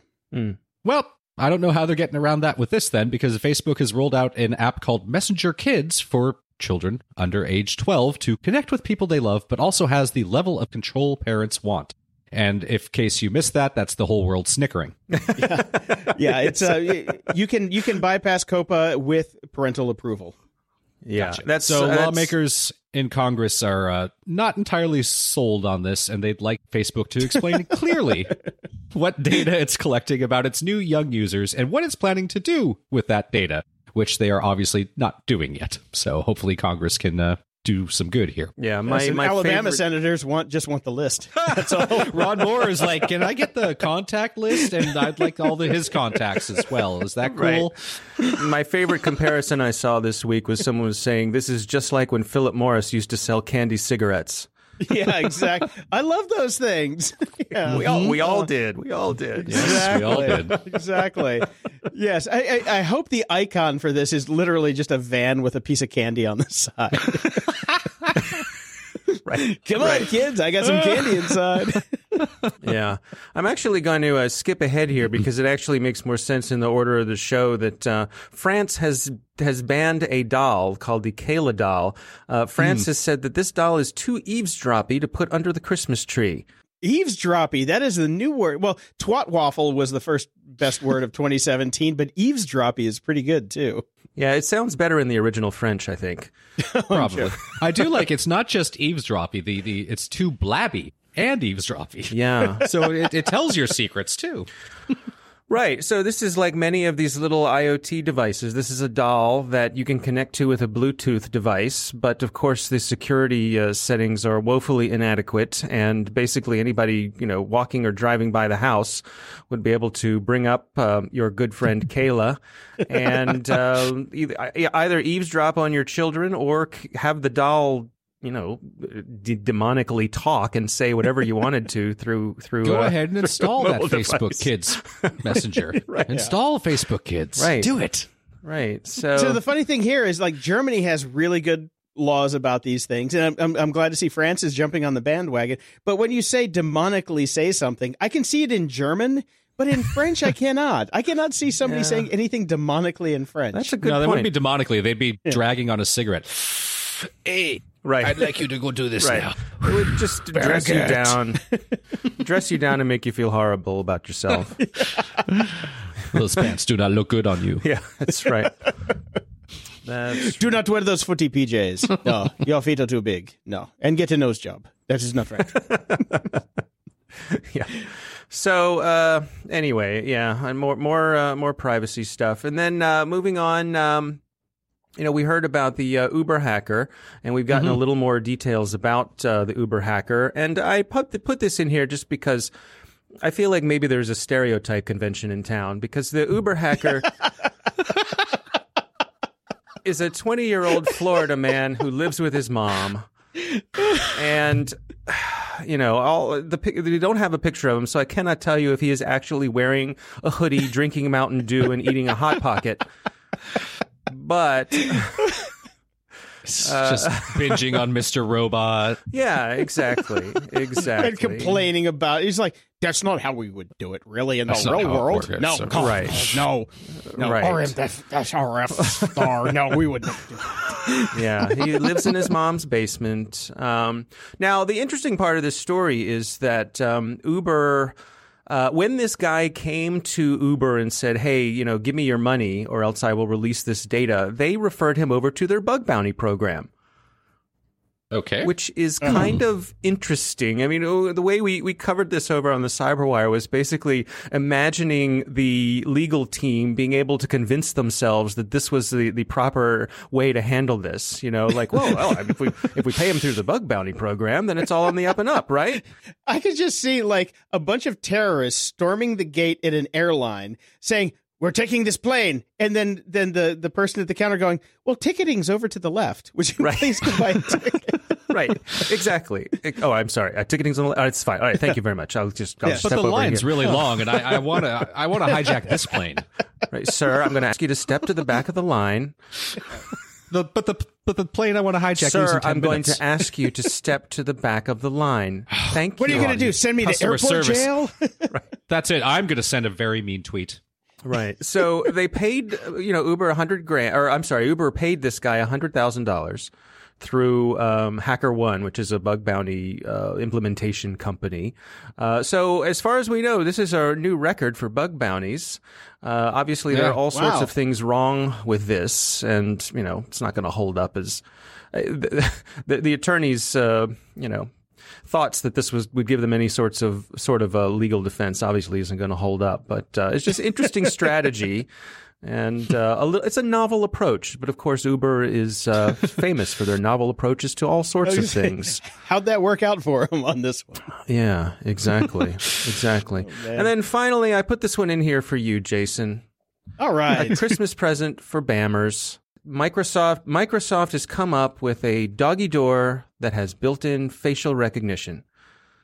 So as Bammers comes running from the backyard to the doggy door, this system takes a picture of Bammer's face, compares it to all the other Rottweilers it has in its database, and it keeps out the raccoons and the wallabies and the possums. Because my 120-pound Rottweiler looks a lot like a raccoon. Well, yeah. you never know. You know, I don't know. I mean, I've seen plenty of videos online of people having trouble with raccoons coming in through doggy doors. You know, there's a bunch of raccoons running around Jason's neighborhood with face printouts of Bam Bam. Exactly. Now, yeah. Just all the raccoons they've gone to like the Chaos Computer Club and figured out how to make the masks to get through the iPhone 10 and my doggy door. Well, actually, I mean, but really, all they have to do is scan your social media because your social media is full of photos of Bam Bam's face. She's got her own Instagram account. True. She is Bam Bam Roddy on Instagram. There you go. They can just grab him right there. Don't tell the squirrels, man. Right. Squirrels are bastards. I've seen plenty of videos of, raccoons just sort of let themselves in, saunter on over to the water dish, wash their hands in the water dish, eat all the food, wash their hands again, and, a little tip of the hat, and off they go back through the doggy door. They grab a mint on the way out. Exactly. On the plus side, this will all be recorded by Jason's Chinese security cameras. That's right. That's right. And then they'll do one of those, computer reenactments on the news next day. Mm-hmm. It'll be perfect. They'll just have courtroom drawings, an artist of the raccoon and Bam Bam looking shamefully standing by as the raccoons, sort of just own him, eat all of his food because Bammer's is too nice a doggy to attack the raccoons. Yes, and it still is she. I'm sorry. It's only been 2 years. I know. But that's all. You're the one who gave your girl dog a boy name. Well, exactly my argument since day one. All of us who grew up on the Flintstones are going to have a hard time with that one. Well, you know what? Yep. That's why her brother is going to be named Pebbles. There you go. There we go. Good. We live in a new world. There will be no gender confusion in your house. Nope. Exactly. Very good. Now, the only problem with this is that there is no pet door the size of my dog. The door is the size of my dog. That's true. Your dog's bigger than you. So, yeah. No, when she jumps up, she puts her paws on my shoulder and looks me in the eye. So I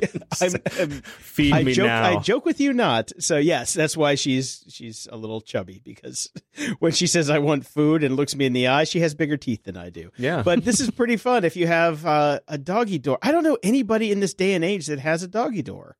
Do you? Because, somebody with a sufficiently long arm can reach through the doggy door and open the door. So most people don't have pet doors anymore. Yeah, I think you're right. I know a couple people who do have them, but I think you're right. I think they've fallen out of favor. Certainly, people aren't home the way they used to be, and so it's not the 50s anymore. Well, exactly right. Exactly. I'm like, people are still in your cars through a key fob reader in the wall. Why would you leave a hole in your house that anybody can come in through? When I was a teenager, one of my neighbors had a doggy door, and the kid who lived there would always lose his key, so he'd get in the house by crawling in through the doggy door. Yeah. So I mean, come on, put it under a rock like everybody else, but don't leave a hole in your house. Right. Exactly. All right, guys, that's what I got this week. Until next time, stay safe out there. Don't use any keyboard apps, and watch that doggy door. Will do. Right. Thanks for coming on, Dave. And I like these light weeks where the world is not falling apart. Oh, I know. And we can just kind of, chillax for a little bit. Don't worry. It'll get bad again. Don't worry. Of course. Well, go enjoy your days, guys. I'm going to go back to L.A., which is burning to the ground. Yeah, there you go. Yeah, no problems here. Yeah, but that's, you know what? Every 6 months, that's the standard state of L.A. Either it's burning down around you, or it's falling out from underneath you. Actually, we had an earthquake last week, a rare East Coast earthquake. In fact, I was sitting here and I thought that someone had it felt like someone had rolled a big cart full of tools by, everything just sort of bounced up and down a couple of times, like rumble, rumble, rumble, rumble, rumble. And then I went, wait a minute, I think that was an earthquake. And sure enough, it was far enough away that it didn't really do any damage here, and, no real damage done. But, for those of you on the West Coast where you don't even, you don't even break stride when an earthquake happens. Mm-hmm. For those of us on the East Coast, it's a little more exciting because we don't get them that often. It was funny. When I first moved back to Chicago, I don't know, maybe 6 years ago, I was staying at my dad's house till I was finding a place. And I thought I had a nightmare, and I woke up and the house was shaking, and I'm like, oh, God, this is just a California nightmare because I finally left California and I don't have to deal with earthquakes anymore. And then I went back to bed And I woke up and I'm like, man, I had the craziest dream last night that there was an earthquake. He's like, no, there was an earthquake. I'm like, I can't escape. We have tornadoes and earthquakes. Right. No, thank you very much. Right. All right, gentlemen, I will talk to you next week. Until then, stay safe. Now, there's a village in Ireland who are very happy people because they have a Viagra plant down the street, which is apparently emitting the little blue pill into the atmosphere, and everybody's basically walking around with a boner, even the dogs. Wow. Yeah. Well, I mean, the Irish are happy people, and you know, there's the saying Irish twins. I just don't think that there's this group of people needs the extra help. No, but they seem to be doing okay. The funny thing is, you know, the pharmaceutical company is saying we're working on a fix for this, and the town is going, no. We don't know. It's fine. Everybody's okay. We are going to be the greatest tourist destination in the world. We are now Bonerville. That's just come here. We are Bonerville. And, you know, that's I just thought. But the fact that the dogs are walking around with boners, too. You know what they could call it? Weinstein Land. Oh, there you go. Yeah. I think there might be some PR issues with that, but probably. Yeah. Now, my friend Shane Nickerson, who was one of our first guests on the Grumpy Old Geeks, wrote a great little piece on his Tumblr. Yes, they still call them Tumblr, I guess. He's got a Tumblr site. Did you get a chance to read this, Brian? I did. What did you think? I want to get your take before we tell everybody what it is. I really enjoyed it.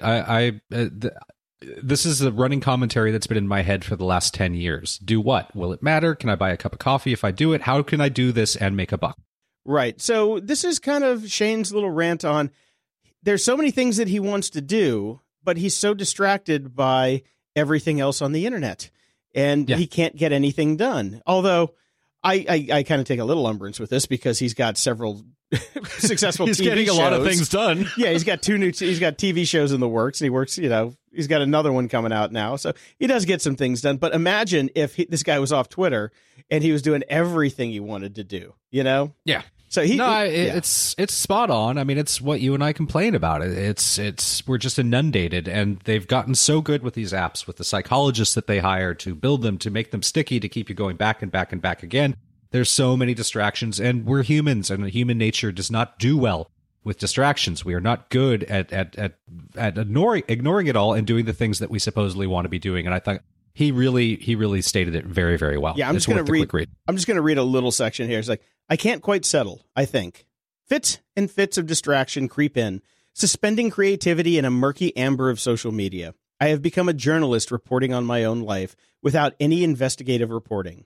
We are a world of journalists hoping the story of ourself is enough to keep people watching. So many lonely people unable to find comfort in constant approval. I'm just going to let it go from there and go check out the rest of it. It is a beautiful little piece. Glad to see Shane writing again. I couldn't believe it when I saw it pop up in my RSS feed. I'm like, wow, Shane's back. Good. Yeah. Good. Cool. This one is this is a double-edged sword. Pardon the pun, because this is about the miniature sets used for Blade Runner 2049. And it says the miniature sets used for Blade Runner 2049 will change the way you see movies. I hate to break it to you, my little friends. People have been making models for movies since movies were made. This is nothing new. The fact that they still make models for movies and it surprises your, you know, Snapchat addled millennial brain is a little bit befuddling, but yeah, the models that they made for Blade Runner are unbelievable. Some of them are 14 feet tall, but this is what you get when you hire a Weta and want to make a great movie. Yeah. So. Yep. I just thought it's a poorly worded title, and the article acts like this is brand new. I mean, you can Google 1970s Star Wars miniature sets and they're stunning. So I guess maybe you just didn't check any history. Yeah, or King Kong or anything from the old days. Yes, back in the day they called this special effects, not CGI. There's a difference between special effects and CGI and model making. Yes. And so I don't know if this was just clickbait or if the person didn't actually realize that we've been doing this for a really, really long time. My vote's for clickbait. Yeah. Well, I don't know. I just think it's funny that your notes on my article were basically exactly what I wanted to say. So finally, we agree on something. Finally. I found this article on Bloomberg called "Millions Are Hounded for Debt They Don't Owe. One Victim Fought Back with a Vengeance." This is one of the greatest articles of all time. This guy got a call from a debt collector who threatened to rape his wife and kind of went Punisher on the entire debt industry and all of the crap that's out there. And I want to buy this guy a beer, shake his hand, and say, "You, sir, are just as crazy as the rest of us. I love you. Way to go." Yeah. I mean, this is, you know, what was that movie with Michael Douglas? Falling Down. Yeah. I understand. Look, I'm dealing with this right now. Let's talk about the bullshit medical industry. Oh, let's go. Insurance will not pay the hospital. The hospital keeps trying to bill insurance, but then it gets kicked to debt collection agencies, even though insurance is supposed to fucking pay. Yep. We are dealing with this for a $284 charge from the birth of my son 15 motherfucking months ago. Mm-hmm. Insurance will just not pay this $284, even though it clearly is their job to pay it. It is part of what they're supposed to be covering. They're just not paying it. So now the hospital has sent it to debt collection agents, a debt collection agency.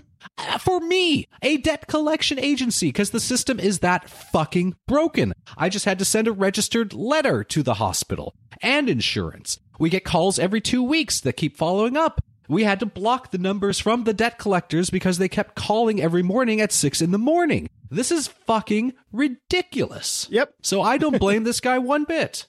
This is all broken. Yeah, no, add a zero to your bill that you have, and that's what I've been dealing with since, 3 years now since I broke my leg? Mm-hmm. There's basically a $2,600 bill that's been bandied back and forth between the hospital and the insurance company, and it has gone to debt collection, and I've been dealing with this. Here's the rub. It was paid. The whole fucking debt was paid, but thanks to some Brazil type of, fly in the typewriter fuck up, nobody can figure out where it goes. I have sent copies of the paid notice from the hospital that it was paid to the debt collectors more times than I can count. And then I finally said, you know what? Go fuck yourself. I'm done. I cannot take this anymore. So yeah, there's a lot of this going on. But the fake debt problem, which is what this guy was really starting with, is kind of crazy that people just, it's when your stuff gets hacked and your information's out there, it's going to happen more and more because a lot of people don't know any better. They're like, oh, man, I didn't even think about that. I knew I got a loan back then. Did I pay it? Oh, man, I don't know.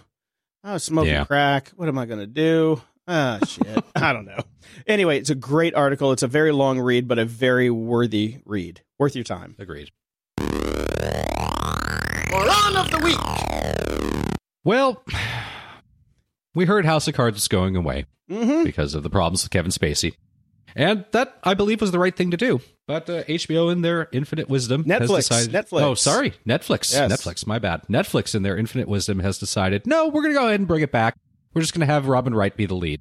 And we'll give people the closure that they want. Now, first off, is anybody actually watching anymore? Because it's gotten horribly boring. And secondly, bad taste in mouth.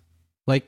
I even if I was still into the show, I don't know if I would come back and watch this. Well, do you know what happened at the end of the last season? Since you haven't been watching... No, I have no idea. Robin Wright became the president, and she kicked him out. So, well, if you haven't watched it by now, you're never going to watch it. So it makes sense that she would be the lead because she was going to be the lead. What they have to do is do one of those things where basically somebody blows up his limo while he's leaving the White House, and then she takes over. Right. You know? Okay. I just think it's best left... as is. Just let it go. Well, here's the thing. The reason I approve of what they're doing with this is because there's a lot of people whose livelihoods depend on this because they got hired to do the season and they were shooting the season. And to cut them off mid-contract because Kevin Spacey likes little boys is really unfair to them. So even if they never air the goddamn thing but still film it and pay the crew and the cast, kudos on Netflix for that.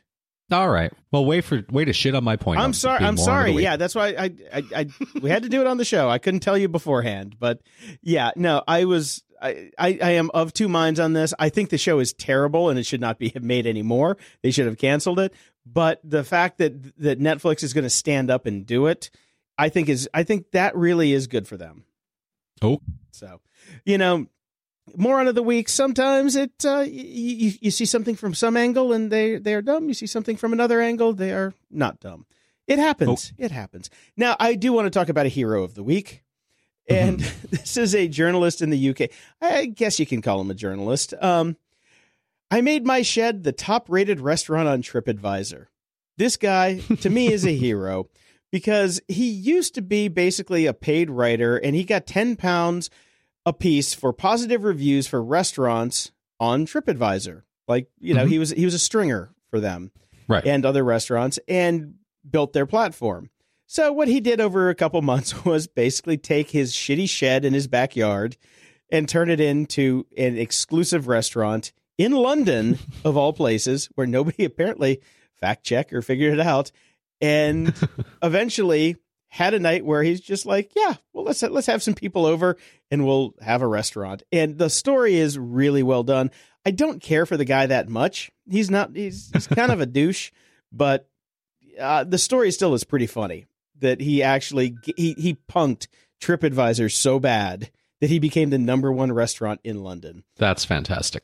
And TripAdvisor's comeback was just like, well, you know, our algorithms work unless you're a snarky journalist trying to, you know, game the system. But otherwise, it works great. Like, no, yep. No, it apparently doesn't. No, actually, it does not seem to. No, no. He got you. You should, fix your shit, TripAdvisor. Feedback loop. We got some new Patreon subscribers this week. Hopefully they'll stick around with the kerfuffle. Jocelyn L, Russ C, and Shauna M. Thank you so much. And Neil V wrote us over on Patreon. Hey guys, I thought I would throw a Bitcoin comment at you. How can you tell if someone invests in Bitcoin? They won't shut up about it. Yep. I love Bitcoin and got into it in summer 2014 and immediately lost 70% of my investment when its price dropped from 650 to 200.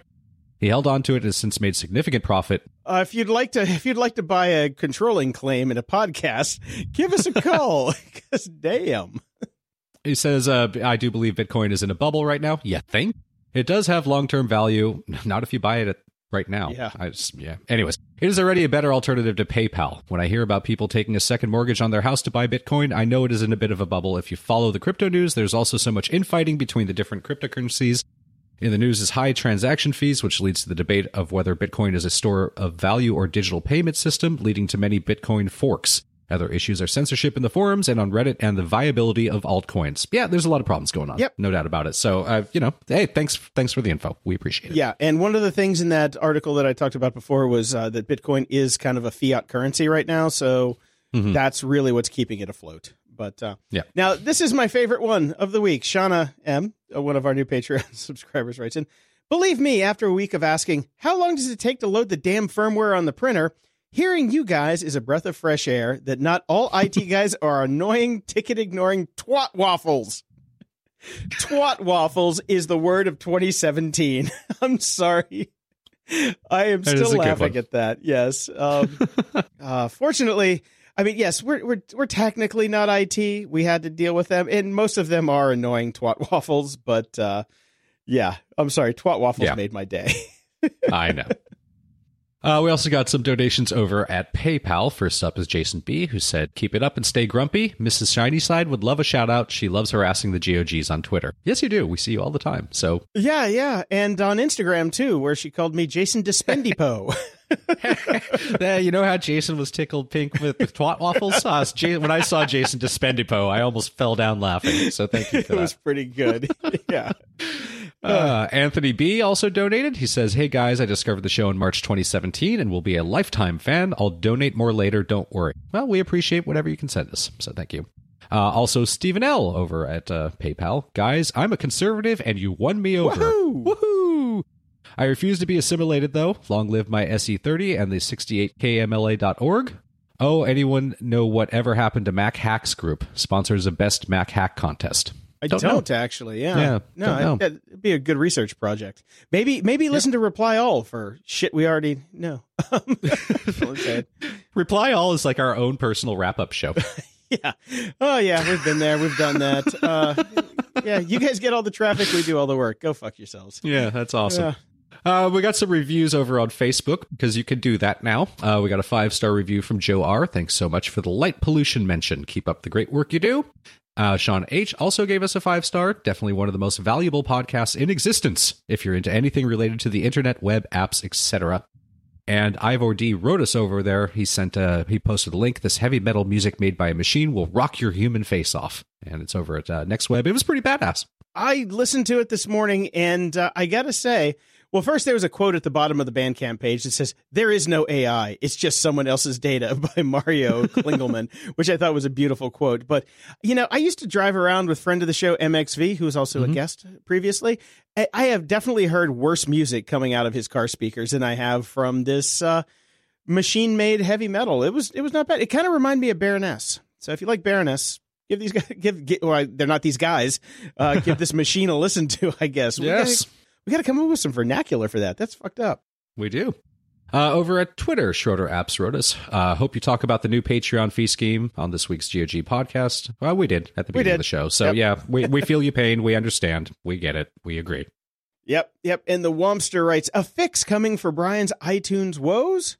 Apple on schedule to terminate music downloads by 2019. Oh, yeah, this was a very interesting article. So they once again, they giveth and they taketh away. So this is unconfirmed by Apple, but confirmed by lots of people speaking anonymously that work at Apple, that basically they're going to fix iTunes again, get complete rid of music downloads, push everybody towards the streaming, which, as we've discussed, will not work for me because they can't match half of my stuff and my collection's too big. And basically, I'm probably going to be having an Android phone by 2019. I was just thinking the same thing. I'm like, you know what? I'm going to take my Galaxy S7 Edge and try and use that for music for a week. And like over the break, because we're taking a break soon, maybe over Christmas and New Year's, I'll do that. And I'll see what the music landscape is like on my Android. Because I would be very interested, because I swear to I'm not kidding. Like the iPhone, if I can't deal with music anymore on my iPhone, why do I have an iPhone? Like 99% of what I do Overcast. No, I could, if Apple goes with this and there's no, and you know, they're not going to do it well. There's going to be no way to like solve the stream versus your own physical library. Then I may very well be an Android guy by 2019. I'm not kidding. Yeah, no doubt. And the funny thing is, like, you know, I joke about you, like, you know, oh, get rid of some of your files and blah, blah. But like today, when I was going through this article in particular and a couple other ones, I'm like, man, I got some new speakers downstairs for my editing station. I'm like, I want to test these out. One of my favorite soundtracks to listen to is the Run Lola Run soundtrack. Oh, it's a great soundtrack. It's a great soundtrack, fantastic movie. If you've never seen Run Lola Run, definitely check it out. It is auf Deutsch, but there are subtitles. But I love that soundtrack, and it is not on the streaming. So I have to go to my Synology. I have to boot the library into iTunes and then play it manually. And then I have to manually move it to my phone if I want to listen to it. Yeah, it's ridiculous. I will say there's a lot to be. There's a lot of stuff that I own that isn't in streaming. That just isn't. And if I lose that, I will be very sad. And you've said I should just whittle down. There's also something to the fact that if I'm browsing through any streaming media, iTunes Music or Apple Music or whatever they call it, or Spotify, I'm browsing all music ever created ever. If I'm browsing through my personal library, I am browsing through music I specifically like. Right. And it's so much easier for me to find something that I want to listen to if I'm only browsing through my library, as opposed to all music that is available for streaming. Such a good point. Saying? Such a good point. It's a massive difference, and it's very important. Yeah. So I don't want to lose my library. Yeah, when I open up iTunes and I look at my library is 124.9 gig because I whittled it down so I could get into iTunes Match. But yeah, I can click on anything in that library, and I know I like it. Yes, if I just play random with my library, I'm going to be happy.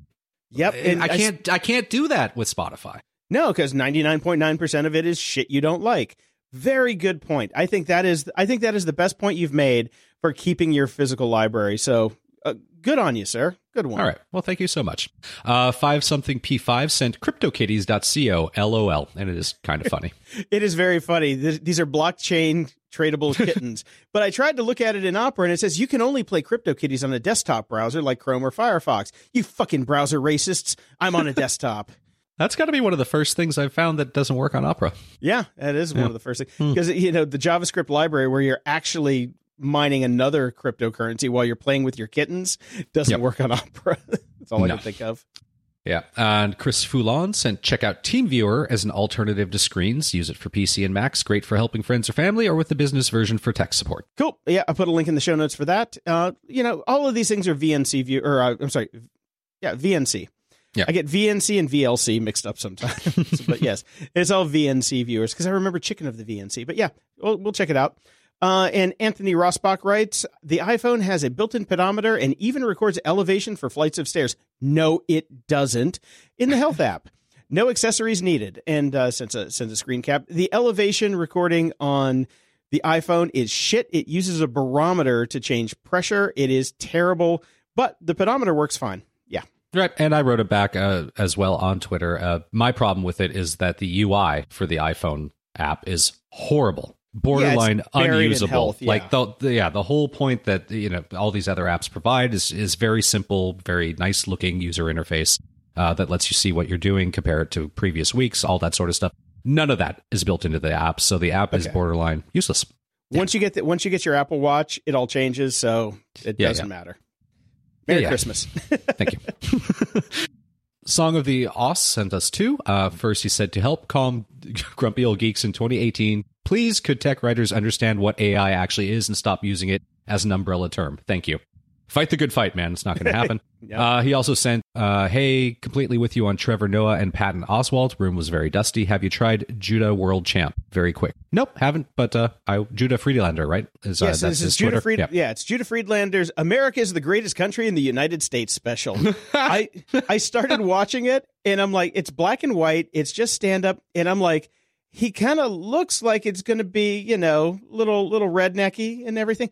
This guy is smart as shit. I've seen him around on different podcasts. He's very funny. So I'll have to watch that. No, I was cracking up the whole time. You definitely have to watch it. You're going to love it. And Craig Ferguson, who I love, has a new special out called Tickle Fight, which I haven't seen yet, but I thought I'd throw this in here since we're talking about Netflix comedians. There you go. And 6502 Chip writes in, are you guys on Goodreads? Yes, we are, somewhat. I'm on Goodreads. I put the link in the show notes for both of our accounts if you guys want to follow us and friend us. My Audible app and my Kindle app automatically just shows what I'm doing, so it just does it. I do not go to Goodreads. Go back a couple episodes, and I explain exactly why I don't use Goodreads, but yes, we're there. And he also writes... Oh, go ahead. My last one was in 2008, apparently. Yeah, so you don't I'm really there, care. But I just haven't done it. So. Well, you know what you need to do? All you have to do is link your Amazon account with your Goodreads account, and it will do it automatically from your Kindle app, which is what you use all the time anyway. Yep, that's true. So yeah, so it's all built in now. So just go ahead and do that. And then I can figure out what you're reading for the next show. Right. And he says, I use the Drafts app to type almost everything in my iOS screens, including this. Doubled down on it after Maria. If an app like Day One loses text, I have the copy. Lifesaver, even for notes. I have Drafts. I used that for a while. I should check it out again. But yeah, I've just kind of been using notes. But yeah. Hope you're doing okay down there, man. Stay safe, and it seems like you at least got some electricity. So rock on. Yep, definitely. Sin Delicato wrote us, my week has been made. I was mentioned on episode 237. I feel so special. Well, now you're mentioned on episode 238 as well. There you go. Now you're super special. Start1C writes, hi guys, saw this that explains Bitcoin, and it's an interview on how Bitcoin works. It's an hour long. I did not have time for it. I watched the first 10 minutes of it, and I don't have time for it. But if you want to check it out, it's in the show notes. And SKHXS, I hate the way when you copy from the Twitter app, it doesn't put people's names. It's so annoying. I know. He sent us a video about explaining universal basic income, free money for everybody. It's also not quite an hour long. It's a little shorter. It's shorter. 10 minutes. I watched this one. Yeah, it was good. Yeah. It was actually really good. Yeah. So thanks for that. And over at GOG.show, Devin writes in, hey guys, just a millennial who enjoys being grumpy. I love your podcast. Keep up the good work. I just wanted to mention that most of my friends who are my age get most of their news from social media. I find that I myself find that most of the news I hear comes from podcasts. Once again, keep the good stuffs going. Well, you know what? Tell your friends to listen to more podcasts and get off the fucking social media. So it's all I'm saying. Tripod. Oh, shit. Okay. I'm ordering me a domain. All right. You do that. We also got, we just got something from Brian G. It's a link over to The Verge. He says, guys, they say you can't make this stuff up. There's no need when some crazy bastards are out there making it real. Enjoy. And this is a smart urinal that will show you ads while you pee. Not sure what's so smart about it. Does it analyze your piss? Does it tell you if you drank too much last night? I don't really know, but I do love the name of the Dutch startup that came up with it, Mr. Friendly. Mr. Friendly. That's very good. So thank you for that. And we have a 5-star rating over at iTunes, which is very nice, from Horsey Girl 6. Entertaining and really informative. You guys talk about things that others says do not. I like your style, and I said your podcast to my 84-year-old father. Enjoy yourself too. Okay. I'm not sure if this is a bot. I know what's happening here. We covered this on a previous episode. Oh, right. She's dictating this into her phone. That's exactly what this is. Yes, friend of the show, Mike, this is what all your texts look like to me because you dictate them. Yes, it does. So if you want your question or comment read on the show, head over to gog.show/support and send us your feedback or questions that we can read on the air. And if you're so inclined, please head over to gog.show/iTunes and toss us a 5-star and a snarky review. And as always, tell your friends. Closing shout-outs! My closing shout-outs start out with Mike Murphy. He's a friend of mine I went to high school with back in the 1980s. Yes, 1980s, kids. We were skateboarding friends together, and now he lives down by San Antonio, Texas. And here's what's funny. He says he started listening to GOG and loves it. Was talking about at work today and found out that his coworker Fidel listens too. Love the sarcasm. Nobody here in Texas gets it. Now, okay, this is what's cool about doing a fucking podcast.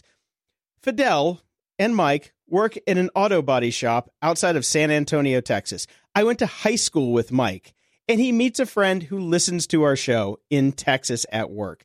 How cool is that? That's very cool, man. Uber New Text, I'm Brian Shu. Sorry, I just read that in. So, I just used voice recognition for that. Okay. Good for you. Okay, until next time, I'm Brian Schulmeister. And I'm Jason DeFilippo. Thanks for listening to Grumpy Old Geeks. To support the show and keep us on the air, go to patreon.com/GOG, and we'll figure out the rest of it later. Toss us $1 a month, and we'll love you forever. If you'd like to give a one-time donation, go to GOG.show and click the PayPal button in the sidebar. Show notes for this episode are at GOG.show/238. From there, you can find links to old episodes, leave feedback, ask questions, and get links to stuff we like. Stay grumpy, and we'll see you next week.